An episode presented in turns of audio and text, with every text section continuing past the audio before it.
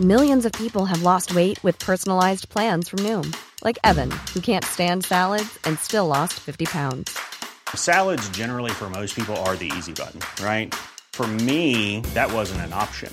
I never really was a salad guy. That's just not who I am. But Noom worked for me. Get your personalized plan today at Noom.com. Real Noom user compensated to provide their story. In four weeks, the typical Noom user can expect to lose one to two pounds per week. Individual results may vary. Hey there, it's Michele Norris. I'm host of a podcast called Your Mama's Kitchen. When I travel, I'm usually looking for a way to find a taste of home when I'm not at home. And one of the things I love to do when I am at home is entertain. And Airbnb allows me to do that. When I was in California recently, I rented a house that had a great kitchen. And when we were sitting around the table, we were all thinking, we're in someone else's house. Someone could be in all of our homes as well. If you have a home, but you're not always at home, you have an Airbnb. Your home might be worth more than you think. Find out how much at airbnb.com/slash host. Across the UK, online and on DAB digital radio. Women's Football Weekly with Faye Carruthers on Talksport 2. All the action, excitement and drama from across the entire women's game, including the Women's Super League, Cleared off the line by Steph Houghton. the UEFA Women's Champions League and the Euro 2021 qualifiers. Lana Clelland striking from outside the penalty area. World beating big match conversation on the station that's raising the game for women's football. And she scored. Women's Football Weekly with Faye Carruthers on Talksport 2. Hello, hello. Welcome to Women's Football Weekly. Hege Riise has unveiled her Team GB squad for Tokyo. And there's certainly some surprises. This has been uh, the hardest decision I ever made. For the players that did make the cut for the 18 player roster, it's a dream come true. you know, to go to an Olympics is an unbelievable. It's it's a dream, you know. 2012 I watched it. 2016 I also watched it. And now I can be a part of it in 2021. And this is the place to be as well because we're going to be drawing the Women's FA Cup quarter final ties live on air and on Talksport's YouTube channel at 12:30. towards Spence. It's deflected. The keeper can't keep it out. And Chelsea are home and dry now. Emma Hayes side booking their place in the quarter-finals of the FA Cup. All that plus we'll hear from Angel City FC's new sporting director Eni Aluko and chat Euro 2022. This is Women's Football Weekly, National Radio's only dedicated women's football show. Women's Football Weekly with Faye Carruthers. Hi, I'm Leah Williamson from Arsenal Women, and you can follow the WSL on Talksport too. Hello, team. How are we? This is our last show of the season. What a show it is as well. The season has been fantastic. This show, hopefully, we're going to go out with a bang.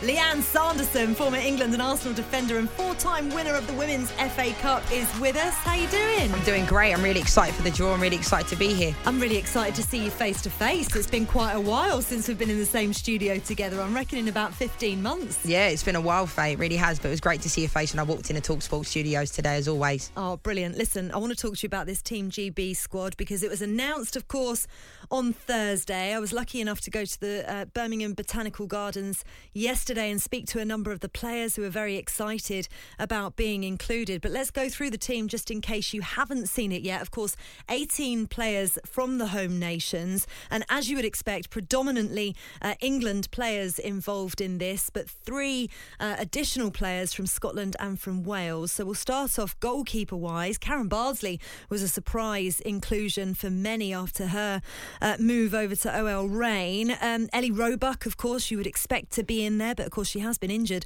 uh, the last couple of games of, of, the season. She was wearing a boot yesterday, like a little um, ankle strapping, having come out of the boot actually, and said she's well on, on course for, for being fine and fit in time for the Olympics. Uh, Millie Bright of Chelsea, Lucy Bronze, of course, Rachel Daly, Steph Houghton, Demi Stokes, and Leah Will- Williamson make up the defence in midfield. The first ever Wales woman to be included in Team GB squad in Sophie Ingle of Chelsea. Uh, Kim Little joins her as well, her second Olympic Games. Jill Scott, also her second Olympic Games. Keira Walsh, Caroline Weir of Scotland too. Lauren Hemp is going to be uh, the youngest player ever to feature for, for Team GB. Um, she's one of the forwards included, as is Fran Kirby, Nikita Parris, Georgia Stanway, and Ellen White makes that up. In terms of the reserve players, you've got Sandy MacIver, Lotta Wooben Moy, Niamh Charles, and Ella Toone.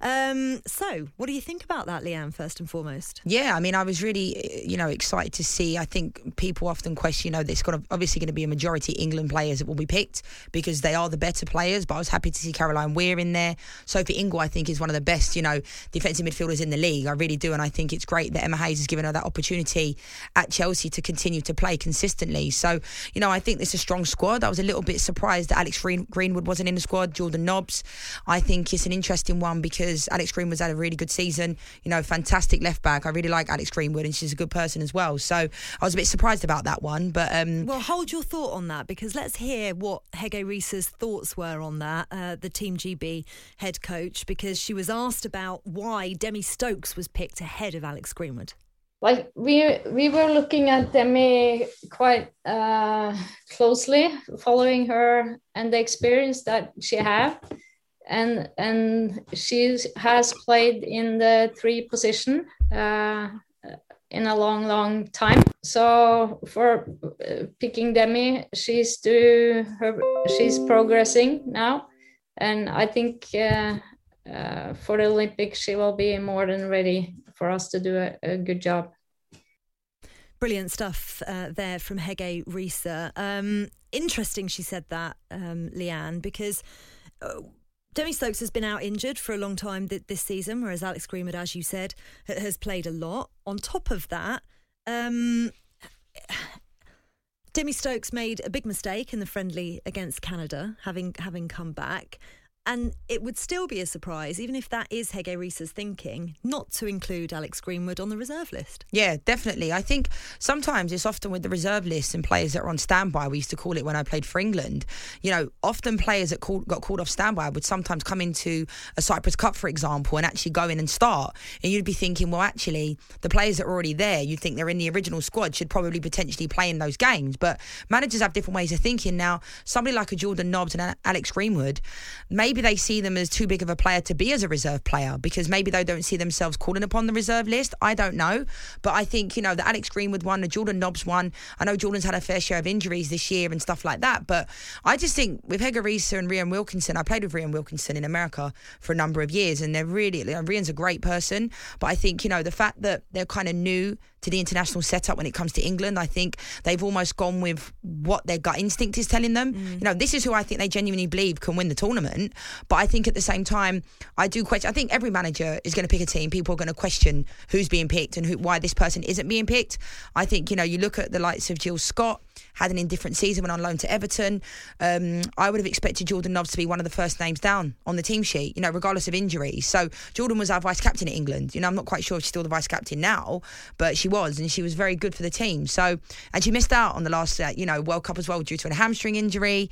So it's almost like difficult. I'm sure Jordan's really struggling right now, as is Alex. And I know the girls are going to fully behind, be behind the players that are going there. But at the same time, the reserve list is it's an interesting one because there are a lot of players that I think could have been on that list, but maybe they're looking at not really calling upon it because if a player does get injured, you'd like to think that if Demi Stokes, God forbid, ever got injured, I don't want her to get injured.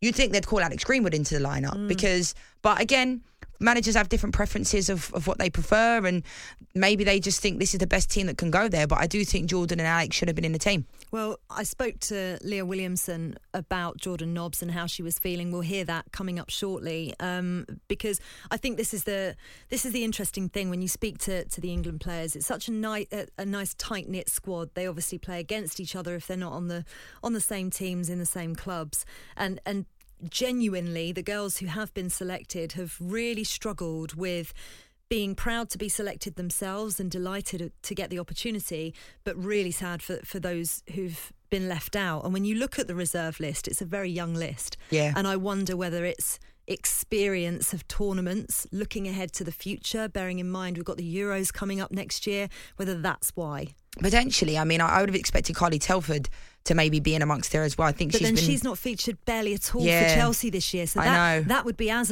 a as a big a surprise perhaps as, Yeah. as Karen Bardsley. And I just wonder whether Karen got the nod purely because she knows Ellie Roebuck from their time at Manchester City together. Yeah, that's a and great has shout. almost mentored her a little bit. And, Yeah. and perhaps that's why Karen's going. Yeah, it's a difficult one because you know I've played with Carly since we were younger, and I feel like she's got nowhere near as many caps for England as she should have. Yeah. You know, and, and it's disappointing because I think she's a great teammate. You know, she often s- supports the team. It's not an easy role being like the second or third choice goalkeeper. I'm sure it isn't easy, but I feel for the players that are not there. But I do think that there comes a point where you have to almost get on with it. You know, you can't keep dwelling on the players that are not there. We have to focus on the people that are at some point, and um, hopefully this is the team that can go there and win the tournament. You know, because I think they picked a team that they believe that they can. We have a strong enough team. You know, we have quality players in there, and I'm just happy that Kim Little's going, Sophie Ingle, Caroline Weir, you know, because they are top, top players, and it's great to see them get the recognition that they deserve. I think if this tournament, you know, was four years ago, I think Jess Fishlock would have been in amongst it as well, because, you know, I still think Jess is one of the, you know, most annoying players to play against, the kind of player that you want on your team you don't want to play against. You know, she's a fantastic player. So, you know, I'm sure she's quite disappointed to not be playing as well. Yeah. Well, let's find out what Hege Riise, uh, the Team GB head coach, thought about the inclusion of Karen Bardsley and why she was in there. Because, of course, Karen's been injured for, for a long time. She was injured at the, at the World Cup in 2019 and has just got an opportunity to go out to OL Reign. So let's hear from uh, Hege Riise now. she moved to the US. She's playing for a club team there. She get the the like I said uh, earlier, the playing time that is needed, and she has the experience. So the 45 minutes against Canada wasn't representative. So uh, and she like in the meeting with the group, she was great. So that's uh, that's why uh, she was picked for this And you know that's really difficult, isn't it? I, I understand what Hege Riise is saying there. She's really good with the group, as is Carly Telford, but you can't take three keepers in a squad of eighteen. So No. that's just tough. Someone is going to have to to miss out, and unfortunately, it's Carly. And you know we've spoken many times about her her qualities, and it's just so unfortunate when you've got a player like Ellie Roebuck in such fantastic form um, and really coming into her own, still so young. They have to nurture that for the future. Yeah, I mean, I, I'm not a big fan of taking three goalkeepers to tournaments anyway. I think, you know, um, I think it's difficult for the third choice keeper, and I do think it, it almost not wastes a spot on the team because I'm not saying goalkeepers, you know, are not valuable because they, they truly are. They do a fantastic job. But I think obviously Ellie Roebuck is the player that will play, but potentially Karen Bardsley, the fact that you know, she's got the experience. You know, she is a great teammate, teammate to have around. Yeah. And she's one of those kind of players that you need in a tournament. Mm. And I think when you're putting together a team, the manager knows they're 11. They might change it back and forth potentially, but they know they're 11. And then after that, it comes down to which players are going to be, you know, potentially the players off the bench. And then also which players are going to be good for, to be around the tournament because you're away for a long period of time.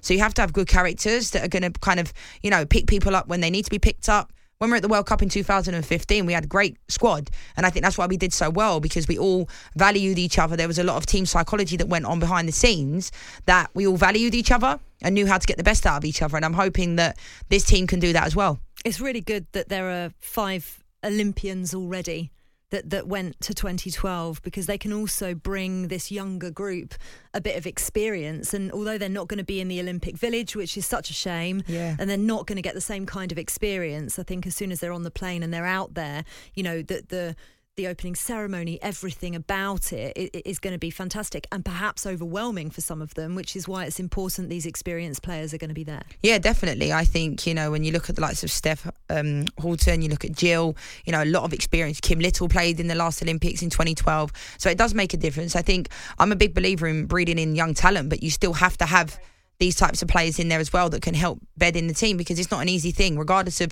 whether there's opening ceremonies. It's still an Olympics and it's a big deal, you know. So hopefully the players can all gel together and enjoy it as well. Well, we're going to hear from the players shortly, and they are all absolutely buzzing about going, that's for sure, and desperate to have a medal round their necks afterwards, and hopefully a gold one as well. You're listening to Women's Football Weekly on Talksport 2. I'm Faye Carruthers. I'm alongside Lianne Sanderson, and coming up, as I say, we're going to hear from some of the players that did make the cut for Tokyo. Women's Football Weekly with Faye Carruthers on Talksport 2. This is Women's Football Weekly on Talksport 2, the only show on national radio dedicated to women's football. I'm Faye Carruthers. World Cup bronze medalist Lianne Sanderson is with me as well. And don't forget, as ever, if you do miss any of our shows or you want to listen again, our podcast is available on the Talksport app, so you can download it today. Uh, now then, I was very lucky. Finally, some in-person interviews, and I was invited to the Botanical Gardens in Birmingham to speak to a number of the players who are lucky enough to be selected in Hege Riise's Team GB squad.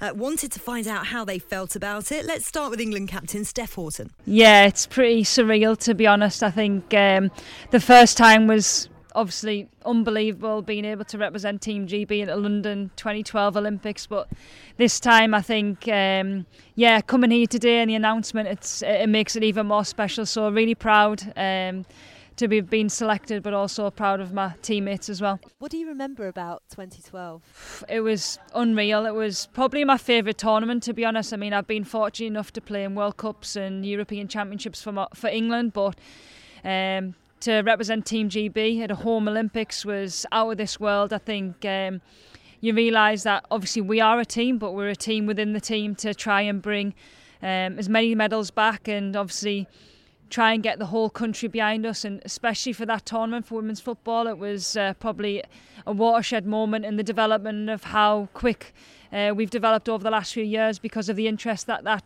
tournament kind of sparked. It's interesting you say that because I was just talking to Jill about that same kind of thing, and obviously because it's been such a strange 18 months. You, you, had the low after the high of, of the World Cup in 2019 as well. And it's been so stop start and difficult that perhaps going into this, the expectations are lower. And, and does that actually help in some ways? Um, I don't think, in terms of people's perceptions or expectations of us, that's going to change at the expectations that we have on ourselves. I think we have some amazing players. Um, not Keira Walsh, George Sam they just walked past. Um, but yeah, I think for us as a team, we know what we have. We have some world class individuals um, that have been put together to work together. And yeah, of course, we have to build that unity within the team, and that's going to take these next few weeks of preparation. But I'm confident if it's anything to go by 2012, we've we've got that ability to do something special and capture the nation. And ultimately, for us as footballers, the aim is to win and that's what we're going to be trying to do is trying to win as many games as we possibly can and hopefully medal. Great to hear the thoughts of Captain Steph Houghton there. And what about Sophie Ingle, though, the first Welsh woman to represent Team GB? Here's what she had to say. Think that I was going and then I wasn't, so I made sure I read it a few times, read it a few times, and then I remember texting my partner who was in work and then rang my mum, um, and I was like, I think I'm in the GB squad. I've just had the email because it was um, early in the morning and yeah, it was just it was a weird feeling to be honest. Um, obviously, really excited, but I didn't honestly expect to be chosen, so it was a it was a big surprise. I would just like to say I'm quite consistent. I feel in my performances, and I'll do everything I can for the team. Um, I'd like to think I am a team player, and I don't know, maybe Hege's seen that from team performances at Chelsea. Um, obviously, I'm not sure if she's watched other games, but yeah, just you know, consistent and just try and keep things simple. There's always pressure, I think, when you get chosen for such a big occasion, but I think it's it's obviously an honour for, for me to represent Great Britain and again a Welsh person that hopefully I can then go on and get great experience from this um, these games in Tokyo and hopefully come back then and bring that experience back to Wales and hopefully then that will help us qualify. Chelsea's Sophie Ingle there. Uh, Arsenal's Leah Williamson talks about the influence of Olympic gold medalist Hege Riise is going to have on this squad and also reflected on the absence of Arsenal teammate Jordan Nobbs. Yeah, I think it's one of those also unique experiences where because none of us really thought we were going to be, could bank on being in the squad, um, which is obviously what makes it so different to a normal selection process.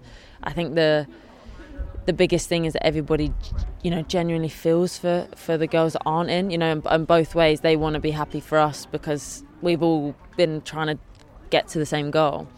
But I just think there's a real understanding of like, it's just gutting for those players. Um, and I'll be honest, it took the sting out of it for me a, a little bit. You know, the spark of finding out at the start is one heart, you know, is couldn't be happier, and the other's, you know, literally broken in half. So I, I think it's it's been really difficult, and it'll be really difficult for those girls. I have no doubt. Um, but I just think it's it's almost funny, like in terms of the quality of the squad, how hard it was to get into the squad, because I'm pretty sure the girls that have been left out, especially Jordan, would literally be starting in most people's teams, you know, and and and now isn't even in the squad, and I just think that's you know what you have to focus on. We obviously have a job to do, and I think that that just shows the quality that we have really, um, and and how you know it's it's football. This is what happens, and it's just it's so cruel. Yeah, in the in the welcome meeting, told a, a lovely story. Like it's lovely. It's a fairy tale story, but it's actually what happened. And um, Hege's very well from from the little knowledge I do have of, of her and her personality. She's very quiet person, very modest, very humble. Um, certainly doesn't. Yeah, you would never think that, that she'd achieved as much as she had um, because she keeps it all close to her chest. And then to tell me she was standing on the halfway line um, standing on the halfway line in an Olympic final, jeering up the fans was um, yeah comical almost. Um, but yeah, to hear hear what she's been through, to know how well supported we are, you know, it's just like I, I just you know everything seems to be falling into place. That's how I always dreamed it would be. So yeah, hopefully that's an indication of what's to come. I just, you know, like when you're younger, something just seemed, this seems so unobtainable, you know? Um, and I think that's why I've always wanted it. You know, we always have a joke: what would you rather win, a World Cup or you know go to an Olympics? And I'm like, an Olympics is just the biggest stage ever, and to be there then. Like I say, when I was younger, I didn't really think of women's football as being an option, being a route into the Olympics. I, I genuinely used to think, like, what event, triple jump, javelin, like, what am I going to be good enough to go to, to go to an Olympics in? So then to be there to witness it firsthand. You know, it's another one of those times when I really do appreciate what my parents have done for me and how supportive they've been for me, and not just talking about driving me places or, or being there, but just the encouragement that was so subtle. You know, I've I've never done anything that I haven't chosen to do myself, but the influence that they've had on those decisions so subtly over the years. Um, that's another one of those moments. You know, I've, I've got tickets for the, you know, my dad applying for those tickets, and I just, I don't know, I appreciate those those things because it's yeah it's set me up well I suppose. What would you have picked if, if, if women's football was not an option? What would you have picked? Ah, uh, I was good. I was good at my 100, 1500 meter running, but it just looks like torture and waiting for a gun on the on the start line. Um, yeah, I'd, I'd have probably had to go for a triathlon or something. I think in the end. Amazing to hear from Leah what she wanted to do when she was a, a child. Finally, Jill Scott, who has actually uh, been part of a Team GB squad before at the Olympics, such a popular member of the camp as well, hugely experienced, and she shared how excited she was to make her second Team GB squad. Oh, I'm so so happy, so excited. Um, yeah, I think even saying second Olympics is crazy. I think as a young youngster, I was into running as well. So I used to watch a lot of the running on the TV and always watched Olympics and everything like that. So to be playing your sport at an Olympics, um, it's a dream come true. And yeah, waiting for that call, obviously nerve wracking, but um, I was just so happy when she said it was a yes. yeah, it was amazing. I think I look back at the players that were there um, Casey Stoney, Rachel Brown, players like that, players I've always looked up to, Fara Williams, and yeah, I loved every minute of it. We had an absolutely fantastic time. We got, I remember the first three games, we obviously got nine points from the first three games, but I think a big learning from that tournament would be probably playing to the occasion a little bit. Um, then we hit Canada in the in the quarterfinals, which I won't be talking talking to Rhian about that, but suddenly it was over. And that's a fine line, especially in tournaments. So I think that's a big learning going into this next one that we need to focus on the games and not get overwhelmed by the occasion, which can be easily done because it's an Olympics. Great to hear from Jill Scott there as well. I have promised I'm going to go down to her coffee shop at some point when I'm in Manchester. We had a long chat about coffee after that conversation, which was brilliant. Uh, really interesting to hear from her, from Steph Houghton, Leah Williamson, and Sophie Ingle as well. All very excited to be included in this squad heading over to Tokyo. Uh, this is Women's Football Weekly on Talk Sport 2 with Faye Carruthers and Lianne Sanderson. Next up, very exciting, we're going to be doing the live draw for the quarter-finals of the Women's FA Cup. Make sure you join us on the live stream on the Talk Sport YouTube channel. Hey, it's Danny Pellegrino from Everything Iconic. Ready to upgrade your style game without blowing your budget? Check out Quince. They've got all the good stuff shirts and polos, activewear, and fine leather goods, all at 50 to 80% less than other high end brands. And the best part? They're all about safe, ethical, and responsible manufacturing. Get that luxury vibe without the luxury price tag. Hit up quince.com slash upgrade for free shipping and 365 day returns on your next order. That's quince.com slash upgrade. Millions of people have lost weight with personalized plans from Noom, like Evan, who can't stand salads and still lost 50 pounds. Salads, generally, for most people, are the easy button, right? For me, that wasn't an option. I never really was a salad guy. That's just not who I am. But Noom worked for me. Get your personalized plan today at Noom.com. Real Noom user compensated to provide their story. In four weeks, the typical Noom user can expect to lose one to two pounds per week. Individual results may vary. Hey there, it's Michele Norris. I'm host of a podcast called Your Mama's Kitchen. When I travel, I'm usually looking for a way to find a taste of home when I'm not at home. And one of the things I love to do when I am at home is entertain. And Airbnb allows me to do that. When I was in California recently, I rented a house that had a great kitchen. And when we were sitting around the table, we we're all thinking, we're in someone else's house. Someone could be in all of our homes as well. If you have a home, but you're not always at home, you have an Airbnb. Your home might be worth more than you think. Find out how much at airbnb.com/slash host.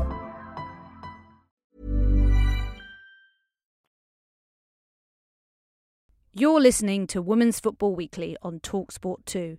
We did the draw live for the Vitality Women's FA Cup quarter-finals on Friday, the 28th of May. This is a replay of that draw. Hello, you're listening and now watching Women's Football Weekly here on Talksport 2 and on Talksport's YouTube channel as well. Welcome to everybody who's watching on Talksport's, uh, Talksport's Facebook channel as well. We are going to be doing the Women's FA Cup quarter-final draw live here from the News Building in central London and I am delighted to say that four-time FA Cup winner Lianne Sanderson is with us as well. She's going to be drawing the balls. This is such an important competition, Lianne, as well. And by the way, the reason that we're doing this right at the end of the season, which seems quite crazy, doesn't it, is because of the COVID delays that we've had. And so the FA have decided that the uh, conclusion of the competition is going to be held at the end of the year. So this is for the quarter-finals, which are going to be in September. You've won this tournament four times now. What's it like to lift this amazing cup? Yeah, it's fantastic. I still remember my first one. I was 17 years old. It was at Loftus Road against Charlton. So it was hammering down rain, and I remember it like it was yesterday. But winning this competition, it's what dreams are made of. It's what you grow up, you know, wanting to do, watching the FA Cup final on TV. And it's just fantastic now that the draws being done live, you know, on YouTube and Facebook and stuff like that. Because, you know, when I was playing, it just used to be done behind closed doors and everybody kind of used to be waiting by their phones, who are we playing next? So it's fantastic that, you know, the draws being done live now like it with us. Live and on Women's Football Weekly as well. We are the UK's, in case you didn't know and you're joining us on YouTube, we are the UK's only national radio show dedicated to women's football. And we're absolutely delighted that the FA have allowed us to do such a prestigious draw as well. These are the balls. They're going in a bag very shortly. We're going to run through, Lianne, who is on each one. So ball one is Birmingham City, uh, ball two Brighton and Hove Albion, ball three is Arsenal, ball four Charlton, ball five Manchester City, six is Chelsea, seven is Leicester, and eight is Tottenham. So.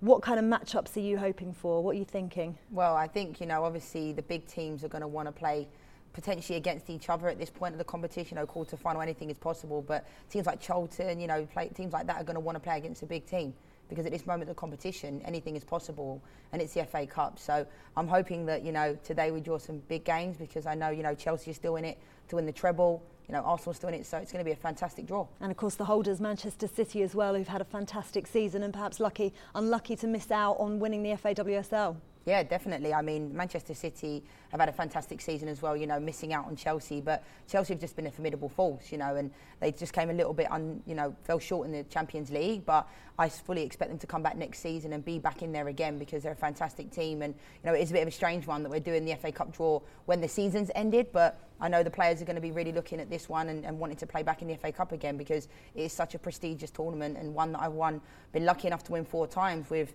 you know, Arsenal, who we were a fantastic team, and winning the quadruple in 2007 is still the best memory of my career. And that was part of it as well, winning the FA Cup. Yeah, I bet it was. Are Manchester City going to want to avoid Chelsea and vice versa?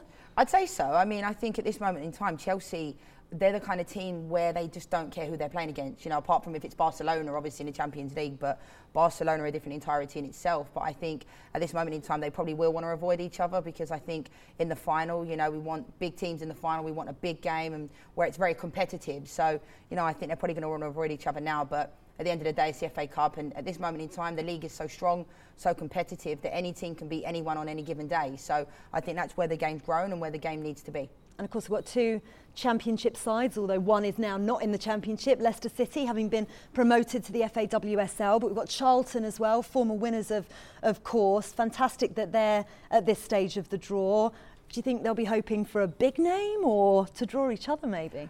I think, you know, a team like Leicester, with the backing that Emile Heskey's given them, you know, the, the facilities they seem to have there, they look like a team that can compete in the WSL, you know, not just with the players that they have. They've got Remi Allen, you know, going back to a, you know, a local team playing there, doing very well. So I'm really looking forward to this one. I'd say Leicester probably, at this moment in time, I don't know if they'd want to play against Charlton necessarily against each other because at this moment in time, they want to play against any team. They've been promoted, so they're going to have to play against these types of teams next season. So I think at this moment in time, any team will want to play against each other. Maybe a Charlton probably wouldn't want to play a Manchester City or a Chelsea because, you know, at this moment in time, if players are only part time, you cannot compete with full time professional teams. You can try, and the players can do as much as they can. You know, we saw Crystal Palace play against Arsenal the other week, and you know it's difficult for them. It is. So it's the FA Cup, and any team can beat anyone on any given day, and it's such an important tournament. And of course, Charlton now under the tutelage of Karen Hills after she left Tottenham, and she's done such an amazing job since, since she took over there, getting them to a quarter final. Yeah, she's a fantastic manager. I played against Karen a lot of times when she was actually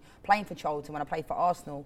And I actually bumped into her the other week, and you know she's doing exceptionally well. I think she did a decent job at Tottenham, and yeah. I think she was a bit hard done by how she kind of you know got um, how it ended the way it did there. But it's great to see that she's back in a team pretty quickly and in a team that she used to play for. And it's great they're in the quarter final because I think tactically, you know, she has the awareness that can go anywhere we will have uh, the Leicester boss Jonathan Morgan joining us after the draw as well to react to everything, see who Leicester get. Leicester fans, I'm sure you've been tweeting in and messaging in and letting us know who you'd like to, to pick in this draw. All of the fans out there as well. Shall we get on with it though, Lianne? Yeah, I'm excited. So, what you need to do is put all those balls in that beautiful FA velvet bag, which we've become so accustomed to seeing. Give it a good shake around as well this is like a dream come true. This. Eh? Yeah, I bet. It's one thing playing in it, but it's something you grow up watching on TV. Amazing. Well, listen, you know, no pressure or anything no like pressure, that. No but, pressure. You know, it's all riding on you with picking the homes and aways. okay, right. First and foremost, so show up so everybody knows the ball. The balls are in the bag. Who is going to be the first drawn out? Number five. Number five is the holders, Manchester City. As they, of course, beat Everton 3 1 in last year's final at Wembley, uh, 14 months after the competition started, and they made it to the quarterfinals this season after that 5 1 win over West Ham. Who are they going to draw? Number seven. Number seven is Leicester City. So we will be speaking to Jonathan Morgan, the manager of Leicester City, very shortly. He's up against the holders. That's a tough one, isn't it, for sure? But they've been promoted. We've seen what they can do. Wonderful. That is the first one. Uh, so next one. Number one. Number one is Birmingham City. They were winners in 2012, runners up in 2017, and they beat Southampton FC women 3 2 in the fifth round to progress. Who are they playing though? Let's see. Number six. Number six. Number six are Chelsea. Uh, two-time winners, 2015 and 2018. Of course, beat Everton just just last week. Um, so that is fantastic. Uh, for Birmingham, we'll place we'll play Chelsea. Uh, what's the third round there? Number three. Number three, that's Arsenal, have won the trophy a staggering 14 times. Amazing. Lianne won it four times with the Gunners as well, so they're going to be at home. Who are they going to be at home to? Number eight. Number eight is Tottenham Hotspur, another Ooh. North London derby. Always tasty. What a great draw. Do you know what? I think we've we've drawn something like that here on Women's Football Weekly before. Unbelievable. North London derby is the third tie. What completes it? So the final to our number two. Number two, so that's Brighton and Hove Albion. 6 0 win over Huddersfield in the fifth round. And they had such a fantastic season, didn't they, 2021, under Hope Powell and beat Manchester United on the last day. A record eight wins for them. And they will be playing number four. Number four, Charlton Athletic. There we go, fantastic. Brighton against Charlton is the final tie. A second half strike from Jess King putting Charlton into the quarter-finals after a 1-0 victory over Blackburn Rovers. And of course they won it, as I said, uh, back in 04-05 when the final was played at Upton Park. So that completes uh, the draw. Well, why don't we speak to the Leicester manager, uh, Jonathan Morgan. He joins us now. Jonathan, your reaction to that tie? Yeah, um, I must admit I had a little chuckle to myself when um, we were drawn out to Man City. Um, think that's the third year in a row now that we we've got them in a cup competition. Um, no, actually fourth year in a row with the Continental Cup as well. So we'll hopefully look to go one better this time and try and uh, get a victory and go through. But it'll be a tough challenge. But again, something we're relishing and something that we showed that I think we can step up to the mark like we did against Man U in the previous round. Well, the good thing is you've got plenty of time to, to get the team together and, and build for this as well, of course. You know, what, what are you doing at the moment? Pretty busy off season for you, I'm expecting, bearing in mind your promotion. Yeah, it's extremely busy at the minute. We we're working hard behind the scenes, just sorting out the the playing the playing sta- the playing side and the staff structure as well.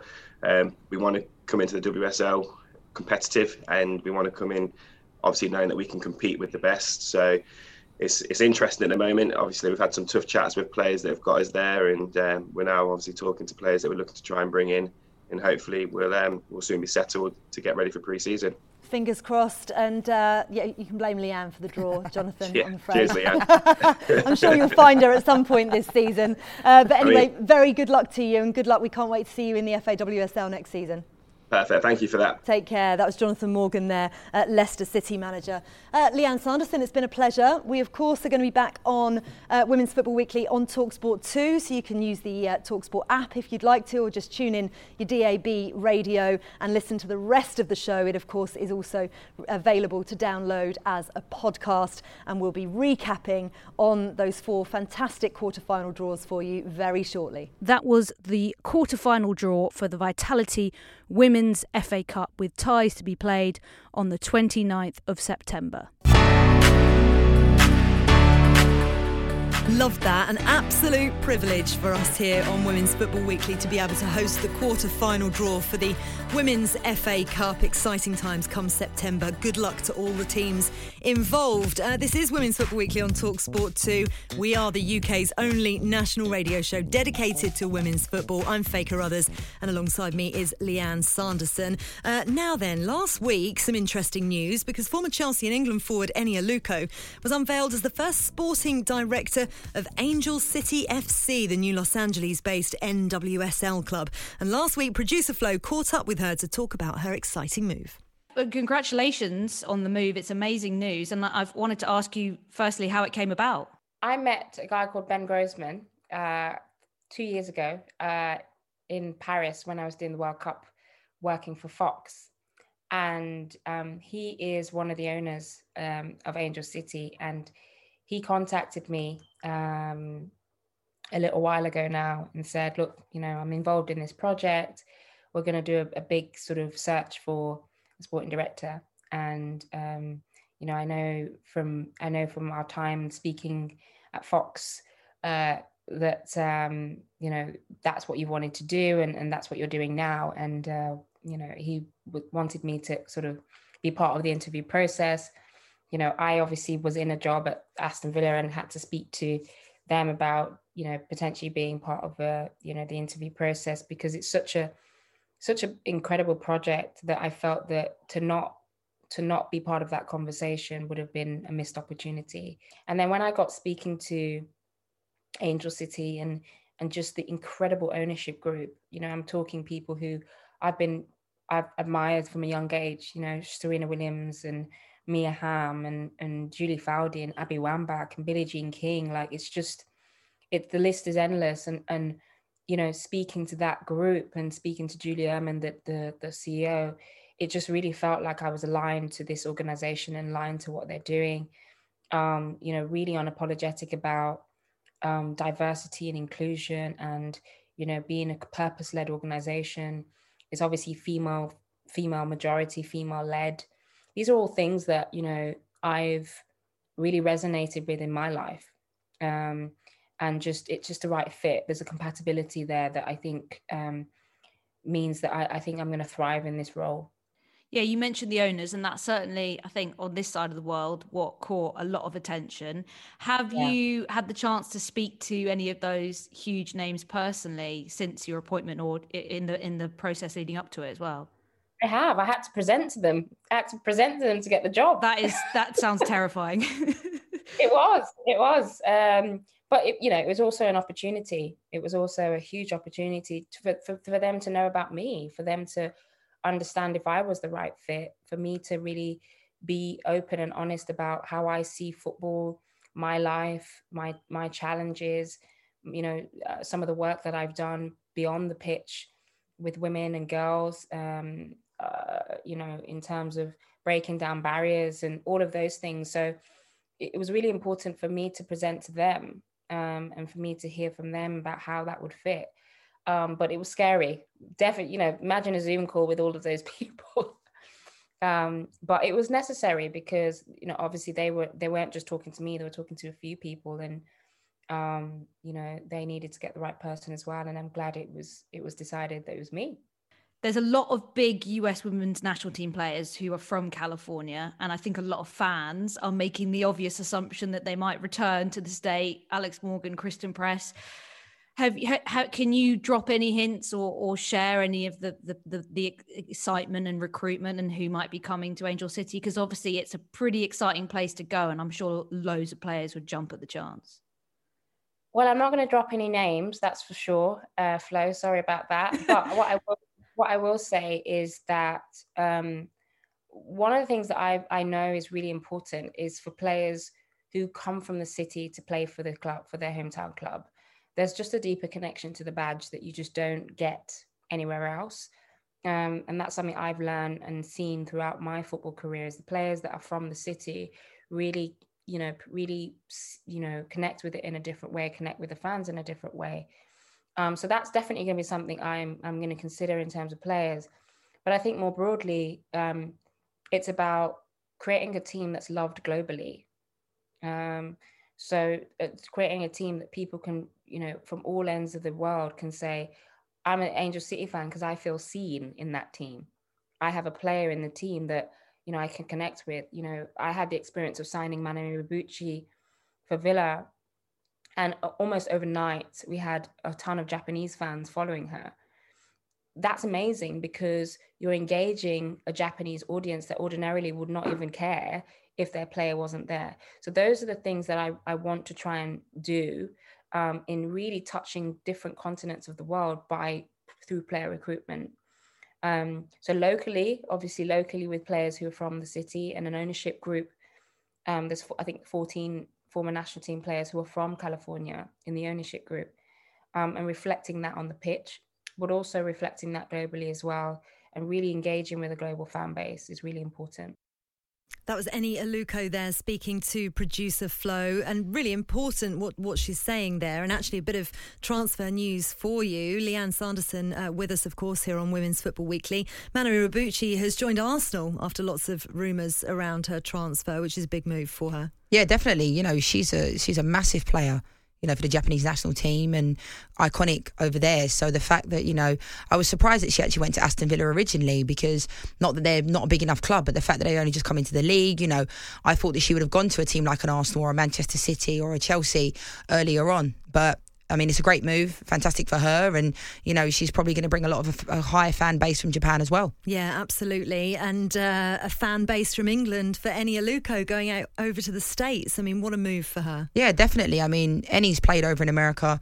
You know, she was over there for three or four years. We played over there together, not on the same team, and she did very well over there. So she's well respected, and um, the fact that she's you know she's a she's a qualified lawyer she's got all of it. She's done a lot of hard work to get to this point, and I think the fact that she was at Aston Villa for the year, I know she probably would have wanted to stay there way longer. You know, it's a, a local team, but at the same time, an opportunity like this in LA is a massive opportunity and one that you'd want to take. I mean, who wouldn't want to work with Serena Williams? You know, Natalie Portman, the likes of people that are invested in that club. Yeah. So it's a fantastic opportunity for her, and I wish her all the best. Yep, it certainly, certainly is. And just another piece of housekeeping for you. Carla Ward has left Birmingham and been appointed Aston Villa boss, which we kind of expected to, to happen, but great news for her. And we look forward to chatting to her in the new season as she takes uh, the helm at Aston Villa. Uh, now, then, last week also saw the unveiling of the tickets and legacy programme for the 2022 Women's Euros in England. Over half a million of the tickets will be priced at £25 or less. And a family of four, that's two adults and two children under 16, will be able to watch some of the world's best players from just £30, which is incredible. Uh, the aim is to set a new record attendance for the first game of the competition. at the current record stands at 41,301, which was set back in 2013 between Germany and Norway. And there are also hopes for a sellout crowd for the Euro 2022 final at Wembley, uh, with hopes of smashing the stadium record for a women's match, which still stands at 80,203, which was set during the 2012 Olympics in the final between USA and Japan. Uh, by the way, the tournament's legacy programme is also going to be offering 500,000 women and girls the opportunity to engage in football by 2024. It's such an important year coming up, um, and I want to uh, bring you some audio after producer Flo caught up with Chris Bryant, who's the head of tournament delivery uh, for the FA, to find out a little bit more about the record breaking targets that have been set. You know, we think that the summer in 2022 is gearing up to be, you know, quite a special summer of sport, uh, and the Women's Euros will play a, a pivotal role in that. You know, we're going to have over 700,000 tickets to sell for the Women's Euros, um, you know, across our 10 venues and, and nine host cities. Uh, I mean, to put that into perspective, Holland back in the last Women's Euros in 2017, they sold 240,000 tickets, and Holland made it all the way through to the final. So, 700,000 tickets is quite a, an ambitious ask, but we think it's the right thing to do. Uh, you know, and we we really want to see full stadia, great atmosphere uh, at as many matches as we can, uh, and that's really the target that we've set ourselves. How are how are the the organize, organisers going to be looking to really make it clear that England is hosting the Euros and it's a really big deal? Yeah, no, I mean, you know, we're really working, you know, really quite extensively with the with the host cities and the venues involved in this tournament. You know, so we we, we think we've got from some of the best stadia, uh, and we're really working with the host cities to make sure that it's not just about the stadium, but the whole city feels part of hosting the events. You know, and that'll mean branding will go up around the city. You know, we'll have activations. You know, we're looking at how we can interact with fans. You know, be it fan marches, fan zones. You know, so all of those kind of big major event elements that you would see at the Women's World Cup that you might have seen at the Olympics or, or you know previous Rugby World Cups, etc. You know, we really want to take some of the very best lessons from those events and have those throughout the, the Women's Euros, and, and that's what we expect to see. Um, you know, and have a real festival of football and a festival of sport. Uh, you know, come summer 2022. And you mentioned Holland. Obviously, that was a, an amazing Euros that they ended up winning, record attendances, and it really kick-started what's been a super successful period for, for that country in football. And Sarina Wiegman's obviously joining as head coach of England. So I know you're obviously based more on the tournament side, but are you hoping that this tournament, with a bit of a new era for England, could really kickstart not just on the pitch, but off the pitch, like it's done for Holland? Yeah, no, definitely. Look, I mean, you know, any kind of organising any home major event, you always want the home team to do exceptionally well, and we really, you know, want to ensure from an FA perspective that we're giving the England team the best possible opportunity to do that. I think you're right. I think it is an incredibly exciting time for women's football more broadly, and for the England team. You know, they've got quite a run in over the next few years. You know, we've got the Olympics this year. Um, you know, obviously we've got the Women's Euros and then the, the World Cup the year after. So I think it is an incredibly exciting time for women's football. Um, you know, and, and everything that we're seeing, you know, as well from the, the the sort of Women's Super League as well that goes beyond that. You know, I think really is sort of all adding to hopefully what we think will be a, a real sort of special moment for for the game. Excellent stuff there. Chris Bryant, uh, head of tournament delivery for the FA. I mean, I, I, absolutely cannot wait. We've obviously got the Olympics first and foremost, but this is all gearing up to next year's home Euros, Lianne. Yeah, it's going to be fantastic. You know, I was fortunate enough to play at Wembley in front of 70,000 against Germany. We unfortunately lost, but it's a massive moment to be able to play, you know, especially at home. And now everybody's behind women's football more now than ever, I think. So now is the time. We have good enough players and the fans are fully behind it. And I think the ticket prices being as low as they are, I think it's fantastic. So so that you know working class people can come and everybody can come. And I think sometimes in the men's game when we're moving away from that because the tickets are so expensive. Whereas I think in the women's game, it's good that um, the ticket prices are still pretty low. You know, twenty five pound, thirty pound to go to an event. I'm not quite sure what event you can go to in the world. You know, you can't even get on public transport for that now. So Yeah. the fact that you can go to a game for that price is fantastic, and I think it's going to be a really big deal. It's such an exciting time. I think the fact that there's been so many negative things happening in the world, you know, with COVID and a, COVID and a pandemic, is so great that we now have these tournaments because sports bring everybody together. Yeah, it really, really does. As does the FA Cup. And just a quick draw recap after we did the F- FA Cup quarter-final draw live here on Talk Sport 2. Manchester City will play Leicester City. Birmingham City will play Chelsea. Arsenal will play Tottenham Hotspur in a North London derby. And Brighton will face Championship side Charlton Athletic. Uh, right, Lianne Sanderson, it's been an absolute pleasure, as it always is, but particularly because you were in the studio with me. Thank you so much. Thank you, Faye. It's been amazing. Thanks for having me. See you very, very soon. This, of course, is our last show of the season, but we will be back ahead of the 2021 22 Barclays FAWSL season, as well as dissecting what happened in Tokyo. So we look forward to seeing you all then. But a big thank you to Lianne Sanderson, producer Flo, all of Team GB for their time yesterday, and of course, all of you, as ever, for listening the whole of this season. It's much appreciated. Don't forget, if you do miss any of the show, you can download the Women's Football Weekly podcast via the Talksport app. Even when we're on a budget, we still deserve nice things. Quince is a place to scoop up stunning high-end goods for 50 to 80% less than similar brands. They have buttery soft cashmere sweaters starting at $50, luxurious Italian leather bags, and so much more. Plus, Quince only works with factories that use safe, ethical, and responsible manufacturing. Get the high-end goods you'll love without the high price tag with Quince. Go to quince.com slash style for free shipping and 365-day returns.